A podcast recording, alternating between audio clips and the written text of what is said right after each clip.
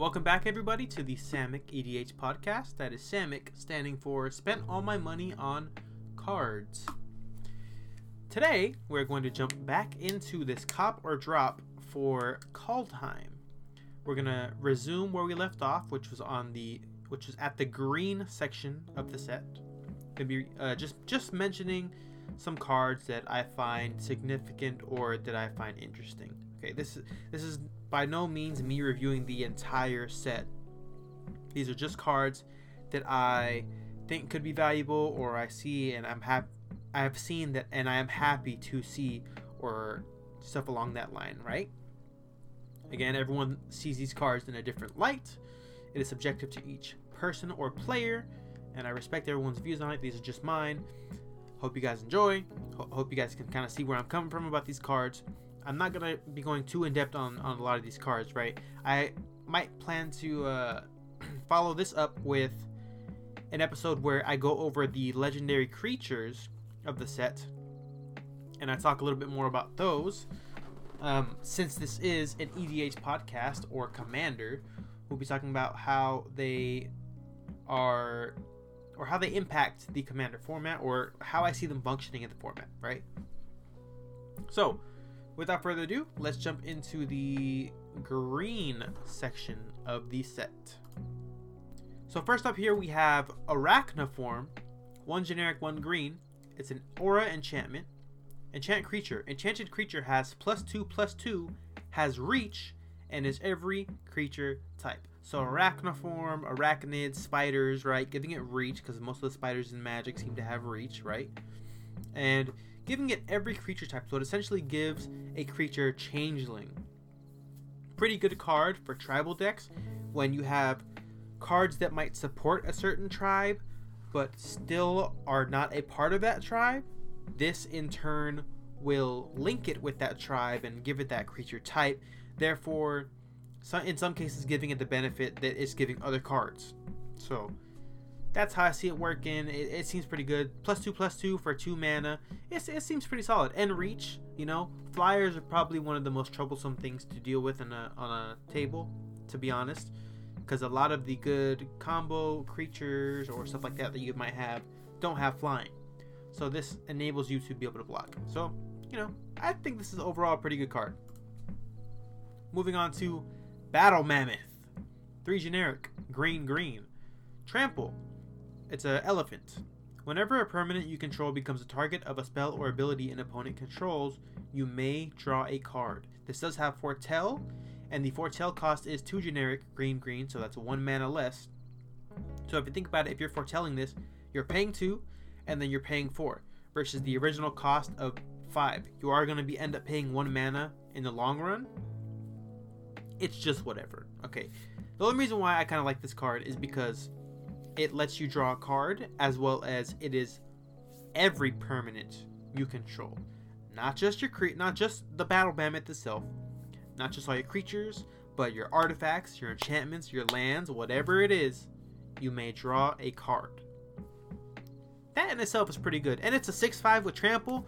I mean, you know, I'd say this is a pretty solid card. And the art is pretty cool. It's like a, a mammoth with, oh my goodness, uh, one, two, three, four, five, six tusks I count total, um, kind of falling down from the air. It's it looks cool.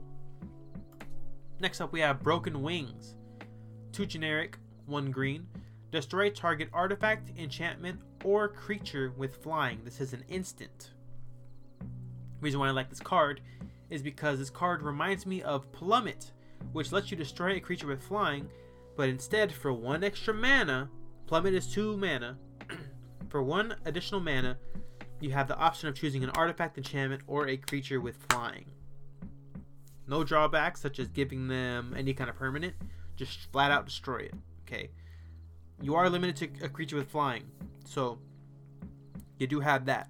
But again, at least you have vanilla artifact or vanilla enchantment instead of like the complicated creature with flying to deal with. Okay? So this could function sort of like a beast within for artifacts and enchantments in green, and I'm all for it, to be honest. Um, but again, it doesn't give them permanent, so I guess not. That's a bad comparison. But you get what I'm trying to say, right? Next, we have Elvish Warmaster. One generic, one green. It's an elf warrior. Whenever one or more elves enters the battlefield under your control, create a 1 1 green elf warrior creature token. This ability triggers only once each turn. It has an ability, activated ability, for 5 generic green green. Elves you control get plus 2 plus 2 and gain death touch until the end of turn. The ability is just whatever. Okay, it costs an absurd amount of mana. What's really important is the triggered ability. Okay, you play an elf, you get an elf. Okay, there's another card like this. I forget the name, but at one point I did trials with a Marwyn deck. Okay, Marwyn ha- gets plus one plus one every time uh, an elf enters the battlefield, um, and she can tap for mana based on her power. So something like this is just perfect for stuff like that right? Because it's just doubling the amount of elves that come onto the battlefield. So for synergies with something like that, this is fantastic. I mean, yeah, you you get a you get a chump blocker, right? It does only trigger once each turn too, so that is kind of limiting. But you know, elf tribal, elf tribal's already good, so I guess they didn't want it to just go crazy and go infinite each turn. But pretty solid. I like this. Two mana too, just two mana, pretty good. Low curve. Next up, we have Fynn, the Fang Bearer. One generic, one green. Legendary creature, human warrior. Death Touch. Whenever a creature you control with Death Touch deals combat damage to a player, that player gets two poison counters. A player with 10 poison counters, with 10 or more, loses the game. Okay, so poison is just, about the same as infect. Um, people saw this card and they were like, oh boy we had to worry about infect. Now we gotta start worrying about poison. Okay, it's not that bad. Death touch, running like this death touch theme. It's scary because you don't want to block creatures with death touch. You're just gonna lose your stuff. It's for two mana. This is a fantastic commander. You get it out early. You start swinging out early. Get these poison counters on it is always two poison counters, however. Um, I'm sure that there will be. I mean, you, you can use replacement effects, right? So your Vorinclexes and stuff like that. But uh, as a base, it, it will always be two poison counters. I think this is a pretty cool card. I don't see it having a ton of play, except for maybe the people that have already been running Infect. It is mono green. As a commander, this would be cool, but I don't know if it's uh, exactly the focal point of the set or one of the focal point creatures, right? But definitely a good option. Okay, I like this card. Pretty good. Cop. Next up, we have Horizon Seeker. Two generic, one green. It's a human warrior with Boast. One and a green. Search your library for a basic land card, reveal it, put it into your hand, and shuffle your library.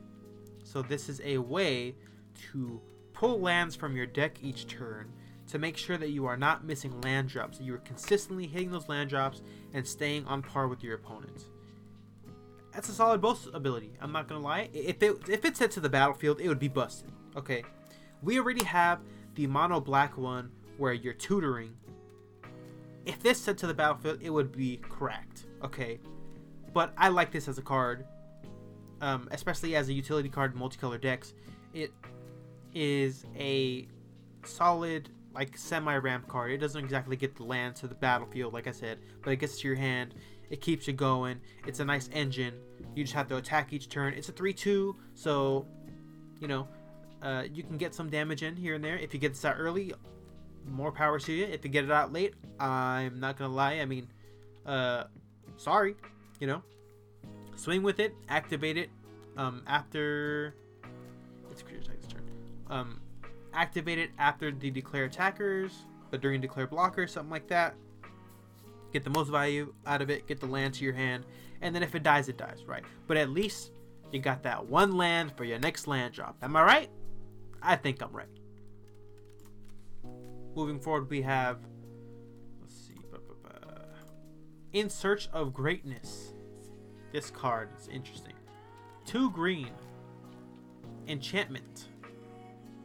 Uh, when I say two green, by the way, I mean two green symbols. If I'm, whenever I'm talking about these mana costs, I'm always gonna say two generic or whatever, something generic, and then the symbols. Uh, two green enchantment. At the beginning of your upkeep, you may cast a permanent spell from your hand with converted mana cost equal to one plus the highest converted mana cost among other permanents you control without paying its mana cost. If you don't, scry one.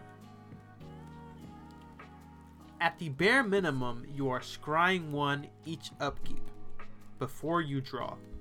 For two mana, that's pretty good. So that's the floor.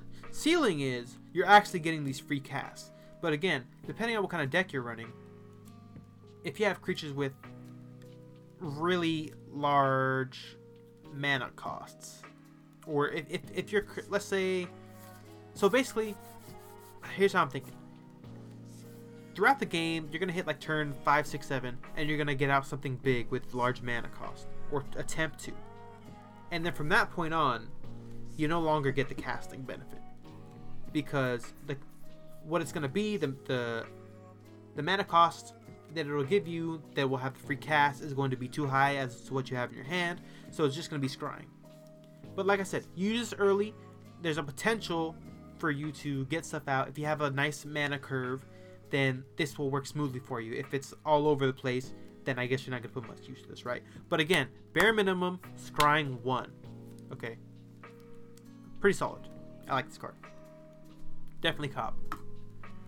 Next up, we have Old Growth Troll. 3 green. Trample. When Old Growth... I'm going to die trying to say this name over and over. When Old Growth Troll dies, if it was a creature, Return it to the battlefield. It's an aura enchantment with enchant forest you control. And enchanted forest has tap, add green green. And one generic, tap. Sacrifice this land, create a tapped 4 4 green troll warrior creature token with trample. So it's a 4 4 with trample. 3 mana, 3 green. That's pretty good. It dies, comes back as an enchantment aura that can ramp you. Double your mana on a forest. Okay. Later on, if they try to kill that, dest- destroy that aura, if you have it untapped and you have another mana available, you can then. Oh, well, I guess at the expense of sacking a land. So the sacking the land part isn't that great, okay? But the just the best part of this is when this creature dies, it's going to come back as an as uh, an enchantment aura that's going to give you a little more ramp. So its death will be of equal as much value to you as its life. Okay. So God, it's so hard to articulate these thoughts. But that's how I'm seeing it. I like this card because you get double the value. You get the death trigger, you get a 4 4 chump blocker if you want. It has trample. If you pump this up, it'll it could you know start swinging in for some big damage. Pretty good. Next up, we have Path to the World Tree. When Path to the World Tree enters the battlefield, search your library for a basic land card, reveal it, put it into your hand, then shuffle your library. Uh, this one, this is uh, one generic and a green. If I didn't say that already, I'm not sure. Um, it does have an activated ability, two generic, and then WUBRG. That's white, blue, black, red, green. Sacrifice Path to the World Tree. You gain 2 life and draw 2 cards. Target opponent loses 2 life. Path to the World Tree deals 2 damage to up to 1 creature. 1 target creature, sorry. You create a 2 2 green boar creature token. Green bear. Ugh. The activated ability of this kind of sucks. You are paying an incredible amount of mana to gain 2 life, draw 2 cards. You make someone lose 2 you know, it deals 2 damage to a creature, you make a small chump blocker. The activated ability is awful. When this enters the battlefield, search your library for a basic land card, reveal it, put it to your hand, then shuffle your library. At most, this card will just give you a land to your hand to try to help fix you. This card, in my opinion, is a drop. This card, the more I read it, the more I'm just like, what a waste. Awful. Cool art though, but kind of sucks. In my opinion, that is. Next up, Roots of Wisdom, one generic, one green. Mill three cards, then return a land card or elf card from your graveyard to your hand. If you can't, draw a card. Fantastic for mill decks.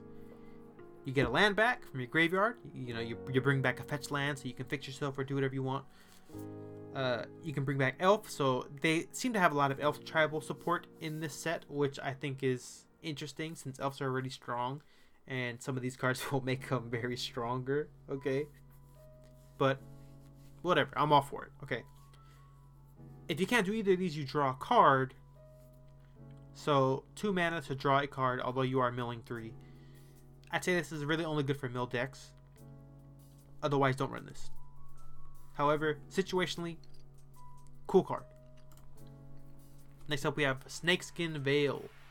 One green. Put a plus one plus one counter on target creature you control against hexproof until end of turn. I'm pretty sure this is a reprint. I'm not entirely I'm not entirely sure without looking it up. But I know that there are a lot of cards similar to this. I have a couple cards in my Pako Haldan deck to protect my Pako whenever I swing out. People try to mess with me. But only one green to put a to give something a plus one plus one, and against hexproof to end a turn. This is spot on protection for one mana. Love these kind of cards. Definitely cop. Definitely include in a deck that has a lot of swingers, a very very attack focused for protection. Fantastic. Next up we have. Oh, this is a this is a good one. Toski, Toski, something along those lines.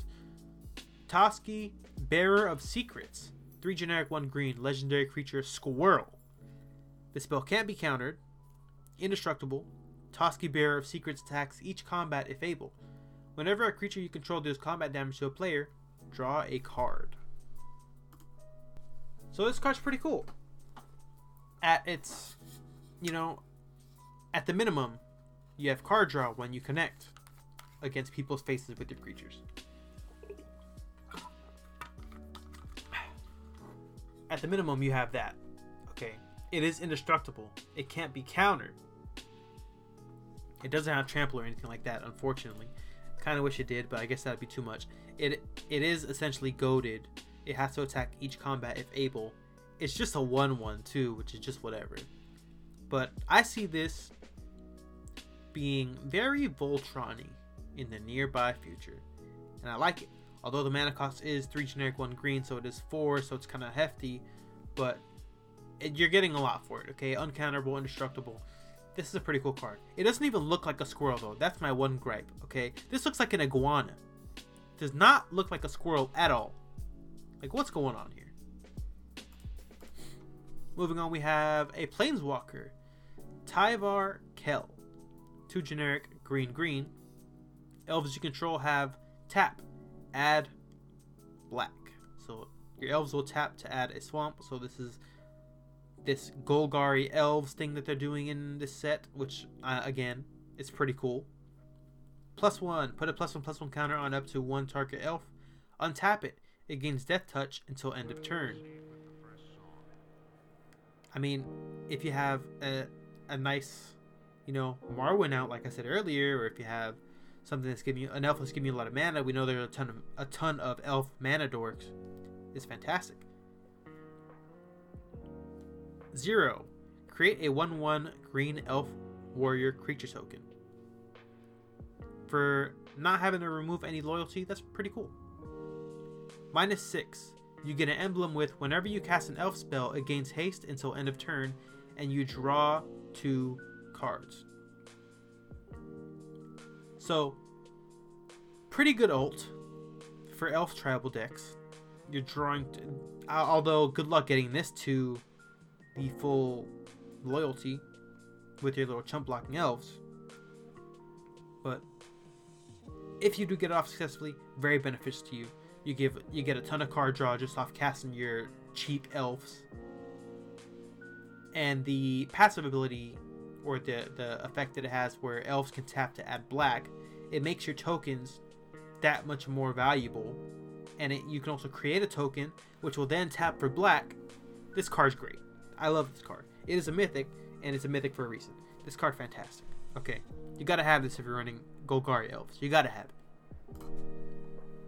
Next up, we have, of course, one of the most flashy cards, or not one of the most Urine cards in the set, Vorinclex, Monstrous Raider. Four generic green green, trample haste. It is a 6 6.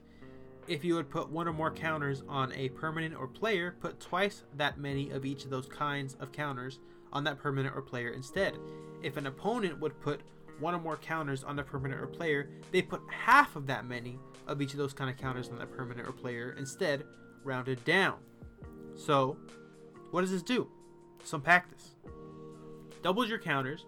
So this means you cast Planeswalkers, comes in with double loyalty. Okay.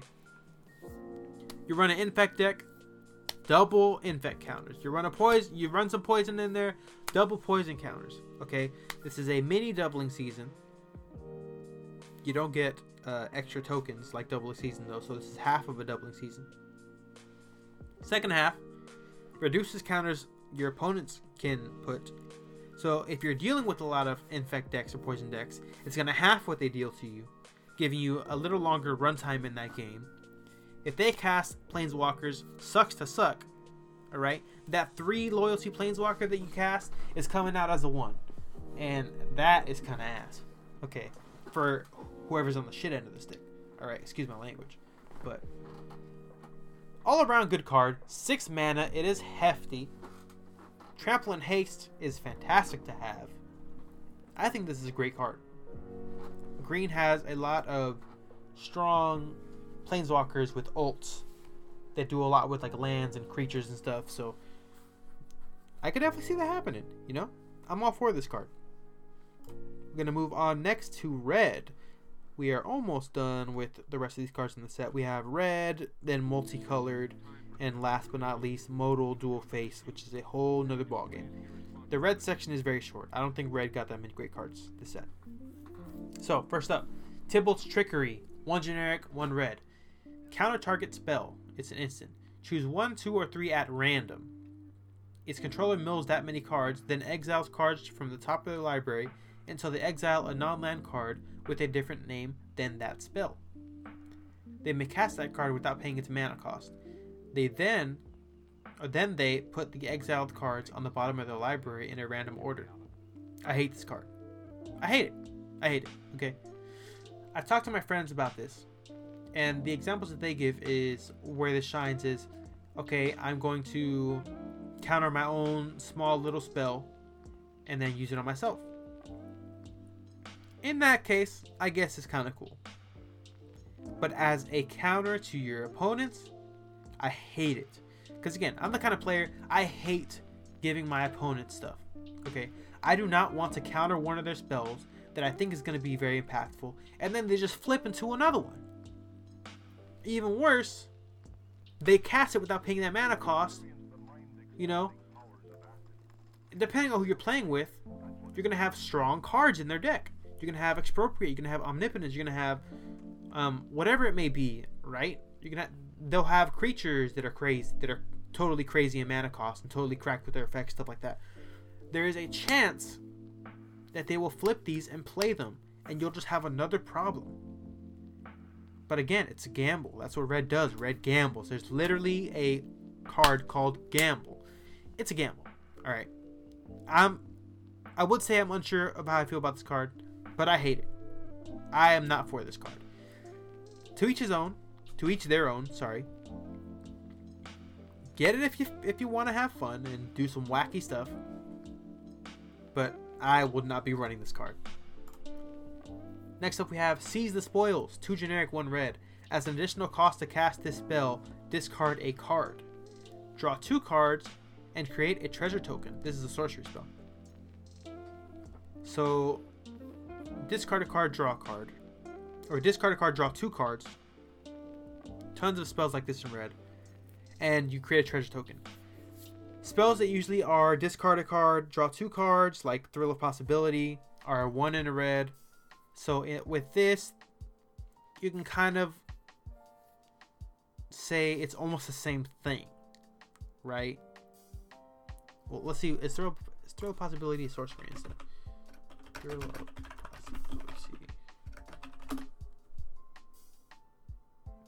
Okay, thrill of possibility is an inst- is an instant. Instant speed, discard, draw two cards. This Discard a sorcery, discard a card, draw two cards, and you make a treasure token. So that treasure token is going to make up for the one extra mana that this costs versus a card like Thrill of Possibility. But it's sorcery speed. There's better cards that you can run than this, unless you're running a treasure bound deck, which yeah, this will be good if you care about treasures. But other than that, objectively, just run, there's better cards. All right. So kind of cop, kind of drop. Next up, we have Shackles of Treachery. Two generic, one red. Gain control of target creature until end of turn. Untap that creature. Until end of turn, it gains haste, and whenever this creature deals damage, destroy target equipment attached to it. Pretty good for dealing with Voltron commanders or Voltron creatures that are coming all over the place. Only three mana to steal someone's creature. The red has a lot of these kind of effects. I think there's like one other card that I know of that has the same mana cost that does this. Most of them are about four mana or beyond. So, relatively inexpensive in mana cost. I love it. You get to destroy an equipment that they have. So, if they have, uh, let's see, if they have some sword that doesn't have protection from red, you get rid of that. If they have something that's drawing them cards, bye bye. All right, it's it's pretty good. Okay, I, I love everything about this card. Next up, Quakebringer. Three generic red red. This is a creature, giant berserker. Your opponents can't gain life. Okay. Alright, alright, alright. Negating white and black kind of things. At the beginning of your upkeep, Quakebringer deals 2 damage to each opponent. Alright, alright. I like this. I like this. This ability triggers only if Quakebringer is on the battlefield or if Quakebringer is in your graveyard and you control a giant. You can't foretell this for two red red. Really weird ending of this card where the effect will the ability will also trigger if it's in your graveyard but you control a giant so you'll still get value out of it Giant Tribal making a big splash. Two damage to each opponent, not just one. Solid. It, uh, warning: This is going to make you a target. Okay. The fact that it can trigger whilst in your graveyard, cards like that are scary. All right. Like let's let's just look at anger. Right. Anger gives creatures haste even if it's in the gra- when it's in the graveyard. Right. Stuff like that draws an eye to you. Be careful when using this, but definitely a great card. Next up, we have Magda, Brazen Outlaw. One generic, one red, legendary creature, dwarf berserker. Other dwarves you control get plus one power, plus zero. Whenever a dwarf you control becomes tapped, create a treasure token. Sack five treasures, search your library for an artifact or dragon card, put that onto the battlefield, then shuffle your library. Key things about this card the artifact or dragon do not come out tapped. That's not a drawback it is an artifact, so it can be anything. Chromatic Orrery, uh, Gilded Lotus, stuff like that. Artifact creatures, Blightsteel Colossus, any of the Colossuses, right? Dragon cards. There are some dragon cards that'll net you treasures when they onto the battlefield, so that could be synergistic with this. I could see, but interesting way that this deck would be built because there aren't that many dwarves that are good Magic does not have a long history with running dwarves. Sure, you can run changelings, but red barely has any changelings. And you'd be limited to, to the red changelings and the colorless changelings.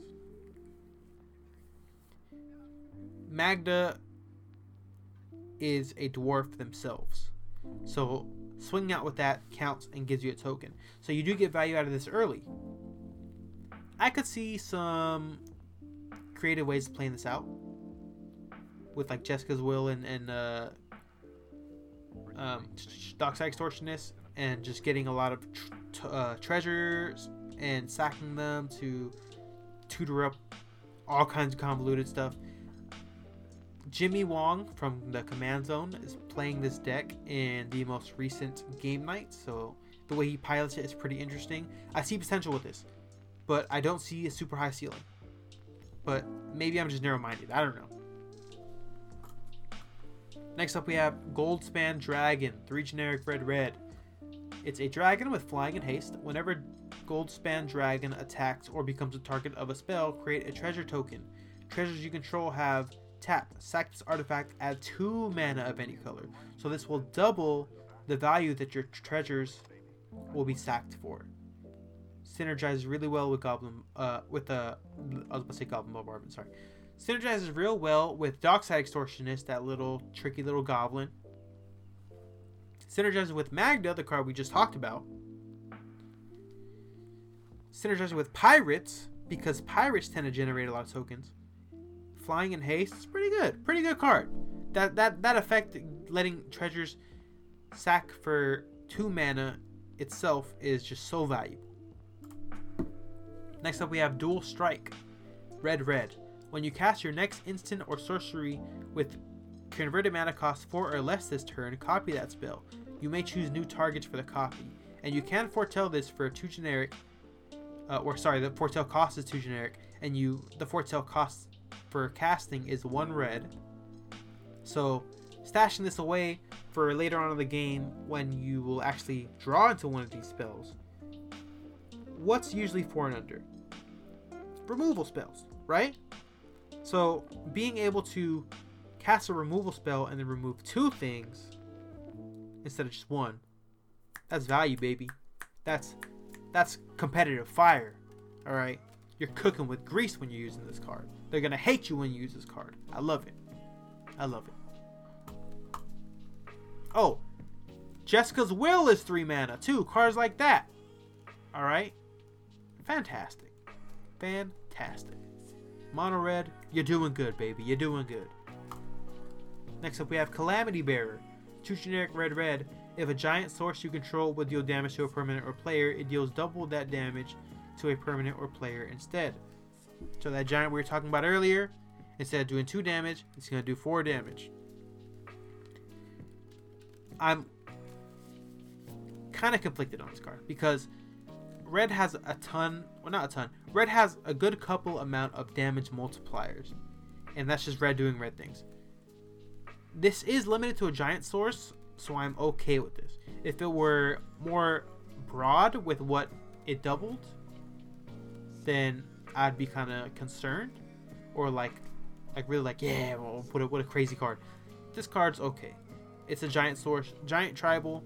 You know, I, I, I see it making a splash. I see it on the rise. Pretty cool.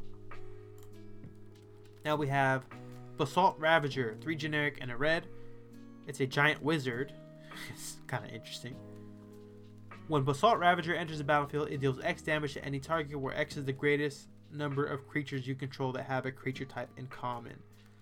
So, what's the most common creature type in red? Goblins!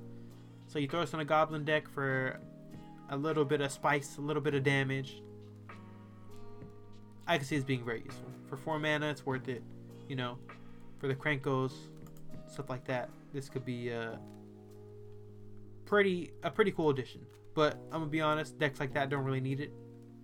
This is just icing on the cake for their strats. But good card. Definitely worth copying if you're doing mono red things or if you're doing tribal things. All right, moving on to multicolored. We have Harald, King of Skemfar, legendary creature elf warrior, one generic, black green. So this is a Golgari commander potentially. Menace, so it can't be blocked except by two or more creatures. When Harald, King of Skemfar, enters the battlefield, look at the top five cards of your library. You may reveal an elf, warrior, or Tyvar card from among them and put it into your hand. So remember that planeswalker we were talking about earlier? You can grab that planeswalker with this card. Put the rest on the bottom of your library in a random order. Enters the battlefield, you filter through top five, pull a card that you want into your hand. You can then play it or do whatever you want. It's a 3 2 with Menace. It's just whatever. Alright you do get to pull like being able to pull something is okay. It has menace, which is probably the best part about this card. Green and black don't really have many effects that can flicker and reactivate this ability a bunch of times. So that's kind of useless. At its at the most, this is just a a menace elf that you can build in a multitude of ways. But eh, just whatever. I'd say this is kind of a cop if you're doing elf tribal, because it'll kind of speed you up a little bit, maybe one turn or so. But eh, I don't know. Next up, Binding the Old Gods. It's a saga. Too generic. Black, green. First stage, destroy target non-land op- permanent and opponent controls. Stage 2, search your library for a forest card, put it onto the battlefield tap, then shuffle your library. Stage 3, creatures you control gain, te- gain death touch until the end of turn. For 4 mana, you get a removal spell, you get a ramp spell, and you give your creatures death touch. I like the removal spell and ramp spell because it is destroy a non-land permanent in opponent controls, not just a creature, nothing like that, right? Um, so that's valuable in itself. So if we put this into terms of, let's compare mana costs, right? Lowest cost ramp spell that will well I don't know if the lowest cost. Um, typical cost of a ramp spell that'll get you four force onto the battlefield tapped, shuffled. Rampant growth. One generic, one green. That's two mana right there. Typical cost to be able to remove a creature in green. Something like Beast Within, three mana. That's five. You're paying four for this uh, enchantment saga, and you still get the benefit of the last sec, uh, the last stage, which is creatures you control gain death touch until end of turn. It's kind of whatever. If I use this card, I would use it mainly for the first two stages. The last one's just kind of okay, but it could definitely generate you some value. Next up, we have Fall of the Imposter. One generic, green, white. Uh, stage 1 and stage 2 are the same. They are put a plus 1 plus 1 counter on up to one target creature. That's okay. Stage 3 Exile a creature with the greatest power among creatures target opponent controls. So, again, removal spell built into here. It is the greatest power, so you cannot choose. But if they. This will make your opponent more cautious and slow them down on when they want to cast their big creatures that give them great effects. This kind of makes them tiptoe around you a little bit and can buy you some time on the board to catch up. So that's why I see this card as being a little valuable. That's the only reason why I like this card. The plus one plus one counter, I don't care about that. It kind of sucks you have to wait two turns for the third to happen and get the most value out of this card. But it builds suspense, I guess. It's it's kind of okay. I'd say this is this might be a cop. Again, might be a drop. I am unsure about how I feel about this. I just like the last part a lot. Next up, we have Sarulf, Realm Eater, one generic, black green, legendary creature wolf. Whenever a permanent and opponent controls is put into the graveyard from the battlefield, put a plus one plus one on Sarulf, Realm Eater. This is a huge legendary wolf. Art looks crazy. I love it. At the beginning of your upkeep, if Sarulf has one or more plus one plus one counters on it, you may remove all of them. If you do, exile each other non land permanent with converted mana cost less than or equal to the number of counters removed this way. It's interesting because if you play some sort of spell, okay, okay, you give this creature indestructible, and then you wipe the board with something like damnation. You're gonna get, well, actually, I guess that wouldn't really matter, right? Well, yeah, kind of. It'll matter in the fact that you can exile non-land permanents, so you can exile all their enchantments and artifacts and stuff.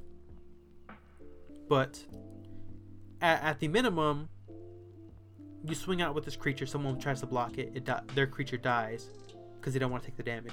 So you can build this Voltronny which I'm assuming is probably what most people are going to do. You build a little bit of Voltron esque. You swing out. They block it with the chump blocker. You get a counter onto this card. Then it swings around to your turn. You drop that counter, and you destroy, or you exile. Sorry, no, all non-land permanents with converted mana cost less than or equal to the amount of counters. So you kill one when this is blocked. Swings around to your turn. You exile everyone's soul ring. You exile everyone's mana crypt. You exile whatever other low cost spells they have. This will also make your opponents more cautious on or more careful with how they block your opponents too because again this is whenever a permanent an opponent controls puts to the graveyard. It's not when you do it, it's whenever it happens. So I guess the ceiling for this is really high because it is affected by how your opponents interact with each other. I'm going all over the place with this card. I'm just trying to like develop a good understanding of this card. But I think this card is good. I like this card. I would get it if I ran it as a commander. But probably only as a commander. Because again, this will remove your own stuff. Keep that in mind. It will exile your Soul Ring. It will exile your Arcane Signet. It will exile whatever you put out. So you have to be very careful. Well, I guess then you can't run this Voltronii, right? Or you can, but to an extent, because there are chances that you will exile the equipment that you attach to this creature. So what the hell? I don't know how to run this card. I don't know. Interesting. Not to mention, you can give this creature plus one plus one counters, and then remove them. There's spells, the there's cheap instances you can use to give this counters and then remove them and force that action. I don't know. It's it's risky. Uh, I, I would love to see how this deck is is built. I'll probably look at some decks around this, see what ideas people came up with. It's it's pretty it's pretty crazy. Next up, we have Narfi Betrayer King. Three generic, blue, black. Legendary snow creature. Ah. Zombie wizard. Other snow and zombie creatures you control get plus one plus one. You can use three snow mana to return Narfi Betrayer King from your graveyard to the battlefield tapped. So you hold up mana just in case. This card is just okay. it's just okay. The fact that you can return it to the battlefield from your graveyard tapped is useful because you can get around commander costs. But beyond that, this is just kind of whatever, you know? If I wanted to do something like that, I would just play Derevi because it's an ability that you can bring him to the uh, from the command zone to the battlefield. I don't know. This card's just okay. I, I don't really see it seeing much of the light of day. That's just me though. Next up, we have one of the craziest cards in the set. Koma Cosmos Serpent, three generic green green black black. Uh, sorry, green green blue blue. Legendary Serpent. This spell can't be countered. At the beginning of each upkeep, create a 3 3 blue serpent creature token named Koma's Coil. Sack another serpent, choose one. Tap target permanent. Its activated abilities can't be activated this turn. Koma, Cosmos, Serpent gains indestructible until end of turn. So this card allows you to protect yourself. And again, let's read let's reread the text. At the beginning of each upkeep, each upkeep, not just yours, but the person next to you, the person across from you, all of your opponents. Create a 3-3 blue serpent creature token named Koma's Coil. Each upkeep you're gonna make a creature token this can get, I can see this getting out of hand really fast with a ton of tokens. And just for the simple action of sacking one of them, you can protect this creature by giving it indestructible. You can tap down someone's commander and kind of negate their activated abilities with their abilities on the stack. It's it's just or not. Actually is on the stack. Is on the stack. I think it'll work if if they activate the ability and it's on the stack, but not entirely sure. Don't quote me on that but you can try to negate other people's commanders, other people's troublesome creatures It can't be countered. It's just so much on this card. They made it seven mana for a reason. It's it's splashy. It's big. You have to go to great lengths to protect this. Okay, run counter spells. Go to great lengths to protect this. It's a six-six serpent. This card's great. If you look at what uh what they do in the latest episode of Game Nights with this card, it's there's a lot you can do with this card. You know, mainly revolving around. Let, let's let's like throw in the idea of Sakashima of a thousand faces, right, and doubling what you're generating each turn. This card can get out of hand crazy. You need to ramp up quick enough to get this out early though. Don't get it out too late while people have time to build their hands and, and have answers. Not answers to counter it, but answers to exile and stuff like that. Um, be prepared. But this card is a fantastic card. I love this card. By far my f- most favorite card in the set. Next up we have Morit. Morite. Moritte of the Frost. Two generic green, blue, blue. Legendary snow creature. Changeling.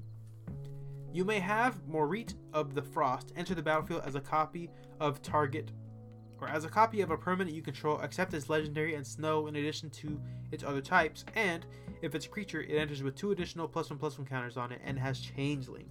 So you copy something, however, it'll still be legendary, so you're still subjected to the legendary rule. Only reason why I like this card is because I like these cards that you can copy something, and it's a permanent, so it's enchantments, artifacts, lands. It's whatever you want. It has to be something you control though. But I like these cards that allow you to copy something so you can double up on value. I have a nat- I have like a, a special special feeling for those cards. I don't know. I like it. Next we have Koll, the Forge Master. It is red white. Whenever another non-token creature you control dies, if it was enchanted or equipped, equipped, return it to its owner's hand. Creature tokens you control that are equipped or enchanted get plus one plus one. So there's like infinite combos you can do with this where you play zero cost creatures, you equip them with something with low equip cost or something cheap. Then you sack it, goes to your graveyard, comes back to your hand. Um, you replay it, rinse and repeat. There are ways like with Goblin Bombardment that you can just obliterate the board super early on. This deck will either go really fast or do nothing. So be careful how you're using this. I think it's a pretty cool card. But that's just based on the infinite combos. Beyond that, I wouldn't bat an eye at this card. And it's creature tokens you control that are enchanted or equipped get plus one plus one. Creature tokens? Who the, who the hell is going around equipping creature tokens? That's beyond me. Like I said, I only see this card being good for its first part, where you do something infinite. Next up, we have King Narfi's Betrayal. This is a saga. One generic, blue black. Each player mills four cards, then you may exile a creature or planeswalker card from each graveyard. Okay, they're gonna mill, everyone's gonna mill four, including you. Until end of turn, Oh, sorry, that was stage one. Stage two and stage three are the same. Until end of turn, you may cast spells from among cards exiled with King Narfi's Betrayal, and you may spend mana as though it were mana of any color to cast those spells. So that one creature that you exiled from stage one, you can cast it. This card is definitely interesting. However, I'm trying to understand this. You only exile one creature from stage one, but stage two and three are the same effect. So I guess it gives you two turns opportunity to cast that creature that you exiled. That way you can do some planning around it. I guess this card's uh, kind of cool it's kind of whatever to me, but I could definitely see this card kind of sneaking up and stealing people's stuff and uh, giving somebody an advantage in the game. That's why I kind of like this card. That's why I included it in this uh, copper drop. But would I run it? I don't really run a mills right now. If I did, I'd probably run this. I'm being honest. Okay, moving on to some lands.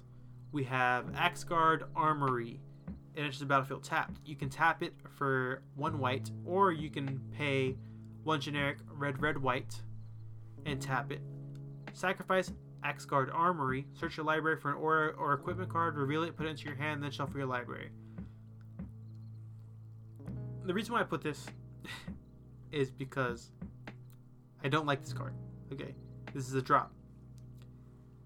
It enters in tap, number one. Number two, you're paying four mana to sack it and tutor for an aura or equipment. And well, sorry, it says for an aura and or an equipment card, and you reveal them. So I guess it's cool in the fact that you can search for both. But if you don't have both, then what's the point? All right. If you don't have both, don't run it. You may as well run Idyllic Tutor. That's a cheap tutor, all right, for an equipment. You may as well, if you, ha- I mean, if you have the money or if you, if you want to proxy it, run uh, Enlightened Tutor. Instant speed, one white. Tutor for artifact or equipment. This card just, just seeing it, it just, I don't know. It seems inefficient. Next up, we have Tyrite Sanctum. It is a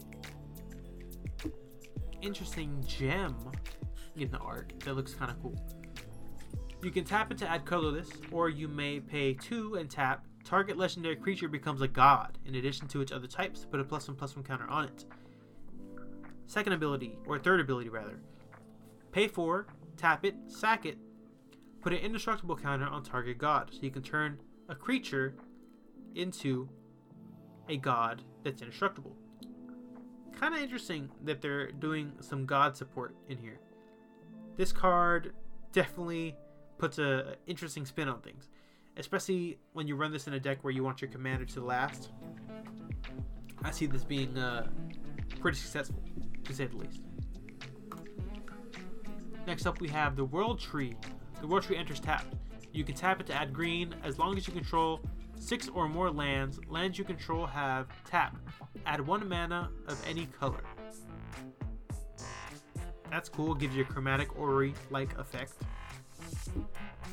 It has an ability pay white, white, blue, blue, black, black, green, green, red, red. I said that out of order. Um, but play pay double WUBRG, tap it. Sack it, search the library for any number of god cards, put them onto the battlefield, and then shuffle your library. So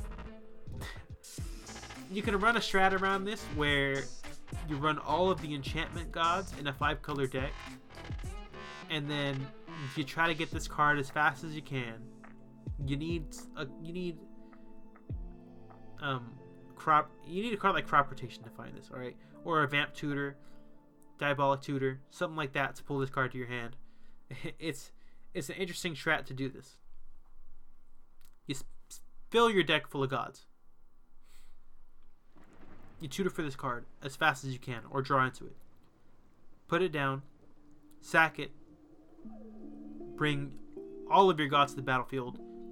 If you have the ones that already exist, they're all mostly all not they're not all because some of them are not indestructible, but most of them are indestructible, and you just have a crazy board state, and they have to exile them to get rid of them, or make you sack them. There are cards that are coming out in the set that I uh, didn't include in this review yet, or not review, this copper drop, that are artifacts that support creature types. There's one that makes all the creatures that you control have, uh, or they become the specific type that you declare. So you can choose gods, and then all your creatures are gods. And anything you control, anything you have in your library is also gods. So if you have that out and then you use this, same thing. You're gonna pull all your creatures to the battlefield, right? But I see this being uh, pretty cool for the gods that we already have. Just remember, if you do do that, you're gonna have so many triggers to keep up with. Okay, it's gonna be exhausting, but it definitely be spicy. I would love to see that happen. If I ran this card, that's something that I would do. That's just me though. I don't know. Okay, moving on to the modal double face cards. So let's give a little disclaimer on these cards. These cards with legendary creatures will can be your commander, and you can cast them for either side. Whenever you cast them, however, e- either side is still subject to the commander tax. So if you cast one side for so let's let's give an example. So this first card, Reidane, God of the Worthy, two generic, one white. It's a it's a legendary creature god. Flying Vigilance. Snow lands your opponent's control enter the battlefield tapped. Non-creature spells your opponent's cast with converted mana cost 4 or greater cost 2 generic more to cast. The flip side is Valkmira, Protector Shield, 3 generic, 1 white. If a source an opponent controls would deal damage to you or a permanent you control, prevent 1 of that damage. Eh, okay. Whenever you or another permanent you control becomes a target of a spell or ability an opponent controls, counter that spell or ability unless its controller pays 1. So it's an artifact with a built-in mana tithe to protect your permanents. That's kind of cool. The first part's just whatever. So if you cast the first, if you cast the front side, which is the creature, for a two generic one white, and it gets removed, and you try to cast it for the flip side, you're not gonna reset. You're gonna have to pay two more mana. So instead of being three generic one white, it would be five total generic and then one white, right? So onto this card itself. I like this card. With this set being released, there's going to be more motivation to play snow permanents and snow lands. So this card kind of stacks that a little bit and slows your opponents down. You know, white doing white things, bringing people down to your level so that they can be uh, just as slow as white can can be sometimes. I don't want to say is always, but can be. Then the second part, again, Staxy. Non-creature spells your opponent's cast will convert converted mana cost 4 or greater, cost 2 more to cast. So when it's trying to cast the big splashy, game-ending, or uh, super accelerating spells, they're to have to pay 2 more mana. Makes it that much harder. Playing this card will make you a little bit of a target, or make it a little bit of a target, so be wary when running as a commander. But as a creature in the 99, and an artifact in the 99, that's pretty cool. Next up, we have Egon, God of Death. Two generic, one black. Legendary God, Death Touch. At the beginning of your upkeep, exile two cards from your graveyard. If you can't, sacrifice Egon and draw a card. I'm gonna keep it real with you. This creature's effect, I really don't care about. Okay. What matters for this creature is the flip side. Legendary artifact, Throne of Death, one black. It's only one mana. At the beginning of your upkeep, mill a card. You can pay 2 generic, 1 black, and tap it to exile a creature card from your graveyard and draw a card. For mill decks, this is a fantastic mill outlet. Again, it's just 1 mana. At the beginning of each turn, you're going to mill a card. It's a nice mill outlet, right? It's, it's cheap, it's efficient. You can exile a creature that you don't want that you don't care about in your graveyard and also get card draw off that. Although it is three mana to do so. Eh. But again, pretty stable mill source. The god, I could care less. It is a 6 6 though, so it will hit pretty hard. But, eh. You know? I'd say cop for the backside. If, if I ran graveyard recursion stuff like that, I would definitely have it. Next up, we have Tergrid, God of Fright. Three generic black black. This card is crazy. This card's cracked. Alright. Menace. Whenever an opponent sacrifices a non token permanent or discards a permanent card, you may put that card from a graveyard onto the battlefield under your control. Flip side is Tergrid's Lantern. You can tap it, target player loses 3 life unless they sacrifice a non land permanent or discard a card, and then you can pay 3 generic, 1 black to untap the lantern. So if you can make infinite mana, including black, in that mana, you can make people sack their whole board or just make them lose their life. You can go infinite and kill someone with the lantern, okay? The lantern itself is pretty cool. But the creature, the god, is where the spiciness comes, alright? it's spicy, but it's it's kind of scummy. All right, it's kind of degenerate. There's black has a lot of support for making opponents discard cards, for forcing them to discard cards, and for low mana. Okay, and also has a ton of cards that enter on your end and make everyone sack something. Plaguecrafter is one of those. You play Plaguecrafter, everyone sacks something, you immediately take those if they're non token. Same thing with discarding. They discard something, you take it. There's, like I said, it's, there's just so many ways to abuse this. And this card is just so toxic. It is 5 mana, so you have to get there. But it's monocolored. Okay? You throw in. I mean, I don't know. I have. I, I own a Jeweled Lotus. So if I throw in a Jeweled Lotus into this and I get this out early, and I build around this, it's it's curtains for everyone. All right, I'm gonna just say that it's a wrap.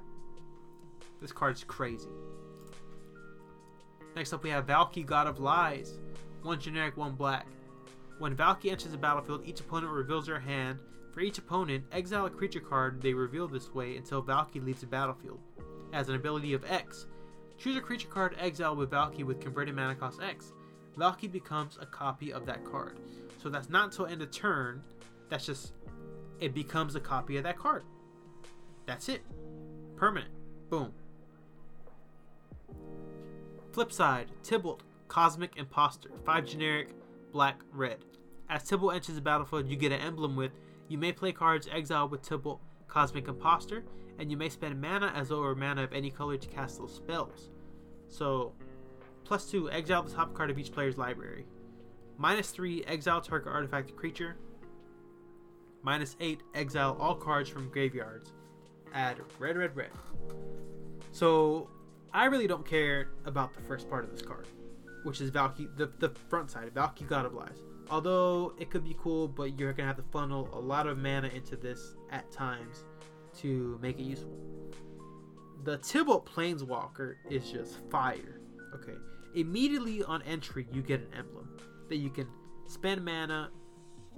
It, it, it's it's Haldan. Okay, it's Pako Haldan, but on a Planeswalker. That's what it is. That's exactly what it is. It costs a ton of mana though, so it's kind of unfortunate, but the abilities just support it so well. It's pretty cool. I think that this is definitely a very spicy design for the Planeswalker. It just sucks that the front. I mean, it looks like with most of these cards, one side is really good and the other side is just okay. And the Tibalt side definitely shines in this one. All right. Moving on, we have Birgi, God of Storytelling. Two generic, one red. It is a god card. Whenever you cast a spell, add a red. Until end of turn, you don't lose this mana as steps and phases end. Creatures you control can boast twice during each of your turns rather than once.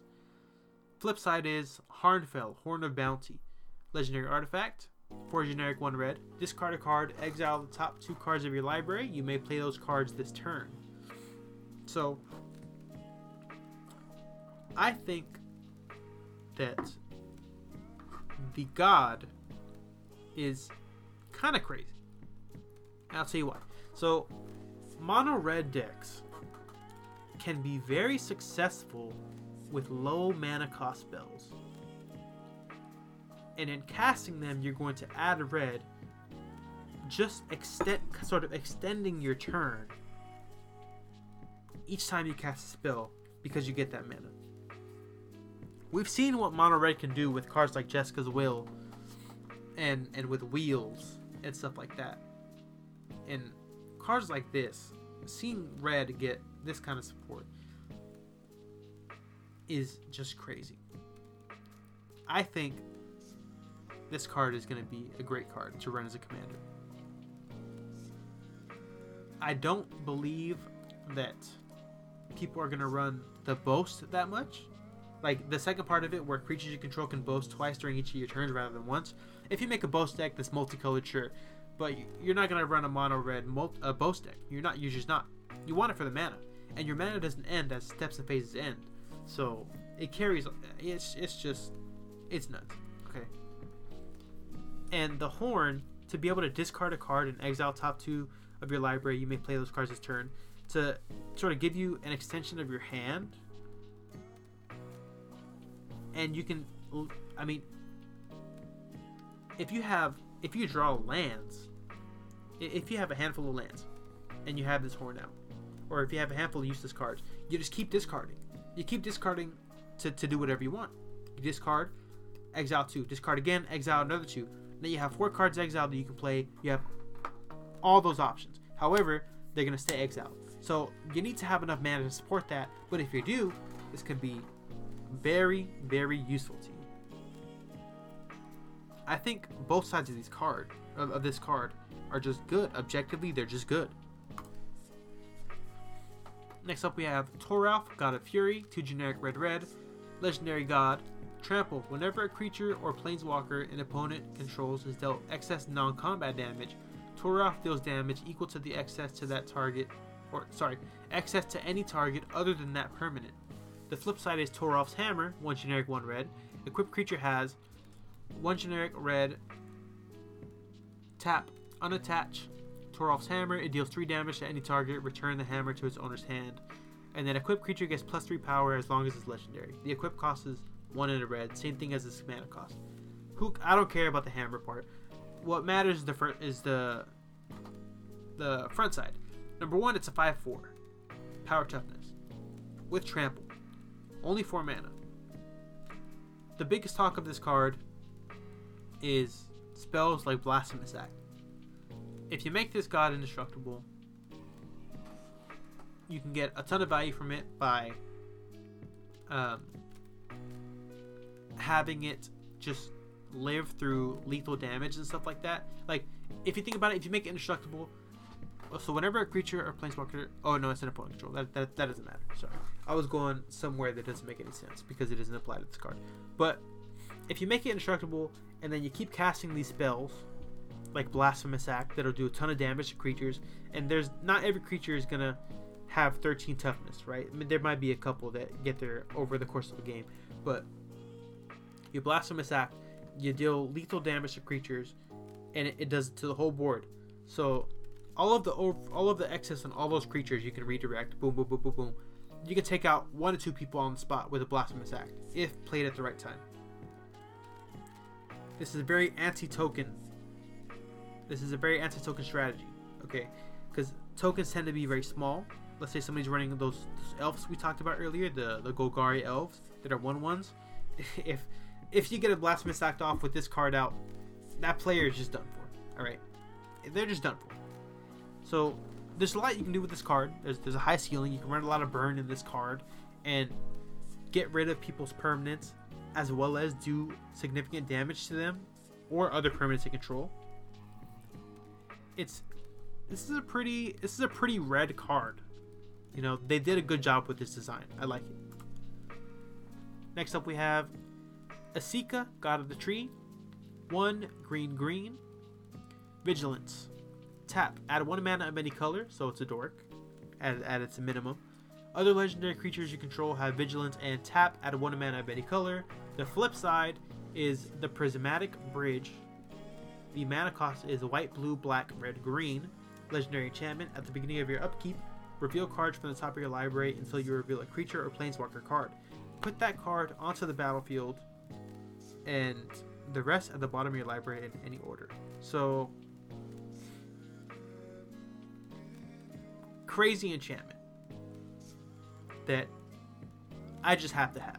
I, I'm getting this card for sure because I do have an Ur Dragon deck, and I want these creatures on the battlefield as fast as I can get them. I want to amass an army and start swinging out. Okay, so this card is perfect for that deck. All right. The front side, which is the god that's that's a dork, is I don't care about that. That's irrelevant. All my focus is on is on the enchantment side, the bridge. At the beginning of your upkeep, I gotta read it one more time just for good measure, because this card it just amazes me to no end. At the beginning of your upkeep, reveal cards from the top of your library until you reveal a creature card, a creature or planeswalker. Put that card onto the battlefield and the rest on the bottom of your library in any order. This is like perfect design because this is literally just like what WUBRG colored decks just need to do. It's just a WUBRG thing. They really hit the nail on the head with a lot with the design of a lot of these cards in this set. I love it. There's there's not much that I'm just looking at and saying what the hell, but I mean yeah, there are a couple, you know, Tibalt's trickery and stuff like that, but a lot of these cards are just they just seem like they'll give you so much value and they feel like they're gonna make your decks be so much more fun fun fun to play fun to pilot and just more fun to build to have these cards in there i don't know this bridge is a must have for five color decks if you have a creature oriented deck okay it's a must have if, at least if, if you run the Ur Dragon like me, this is a must have. I'm gonna just say it right there, right then and there. It's a must have. And last but not least, we have Jorn, God of Winter. Two generic, one green. Legendary snow creature god. Whenever Jorn attacks, untap each snow permanent you control. The flip side is Kaldring, the Rime Staff. One generic, blue black, legendary snow artifact. You may play target snow permanent card from your graveyard this turn. If you do, it enters the battlefield tapped. So the staff side is it's cool. You, you get you get some uh, recursion. Not so much recursion, but you, you get the ability to cast stuff from your graveyard, which is always good to have. That's like black kind of things, right? But the Jorn, the creature side, is really good because I mean, just read it. All right, it, it's it's. I don't even think I need to explain this, but it's super simple. You run all snowlands as you should. With it. there's no reason why you would not run snowlands with this with this uh, commander. You run all snowlands. You know what makes this even better? Is if you have Omnath Locus of Mana, where your mana doesn't empty as uh, steps and phases end. Okay, because then you just pile up mana. Okay, my my, friend called this called uh, called this card uh, Snowjorn Muse. so on attack, it'll untap all the permanents. So there's a lot of opportunity for instant spells in here because you will have the trigger on the stack when you attack. In, and then when it's on the stack, you're gonna tap out your mana. Stat, the ability resolves. Your permanents untap. Before combat ends, you cast some big instant and you do something flashy. But beyond that, if you have some of the snow permanents from the set that are creatures, it's essentially giving them vigilance as long as, you know, Jorn's gonna stay alive, right?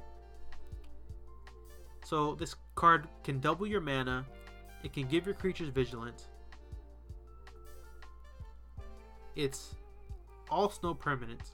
So something like this the snow artifact Kaldring the rime staff is also applicable although you know you can't run multiple copies in in a we're a singleton format so that wouldn't be possible but there are other snow artifacts and, and, and snow utility that you can include so this is definitely a green thing and being able to use this green thing in a deck with Dimir in it as well is just that much more valuable I don't know.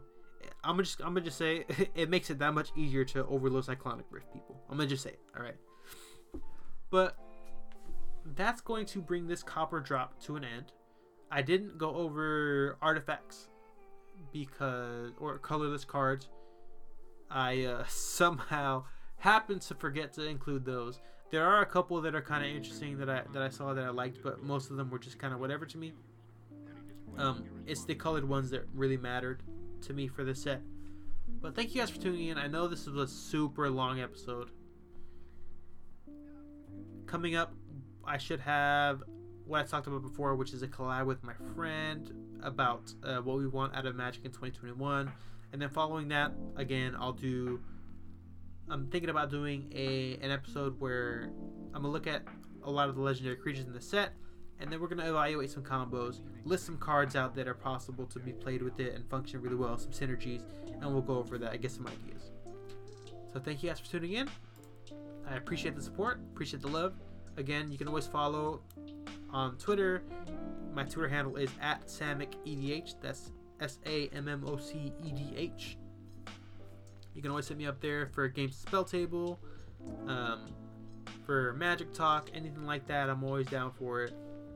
This podcast is live on most podcast streaming platforms. Appreciate you guys for tuning in again. Catch you guys when I catch you. Might be next week, might be the week after that. I'll try to make it before 20 days, alright? Thank you guys for tuning in. Have fun with Kaldheim. As always, stay safe and have a great day.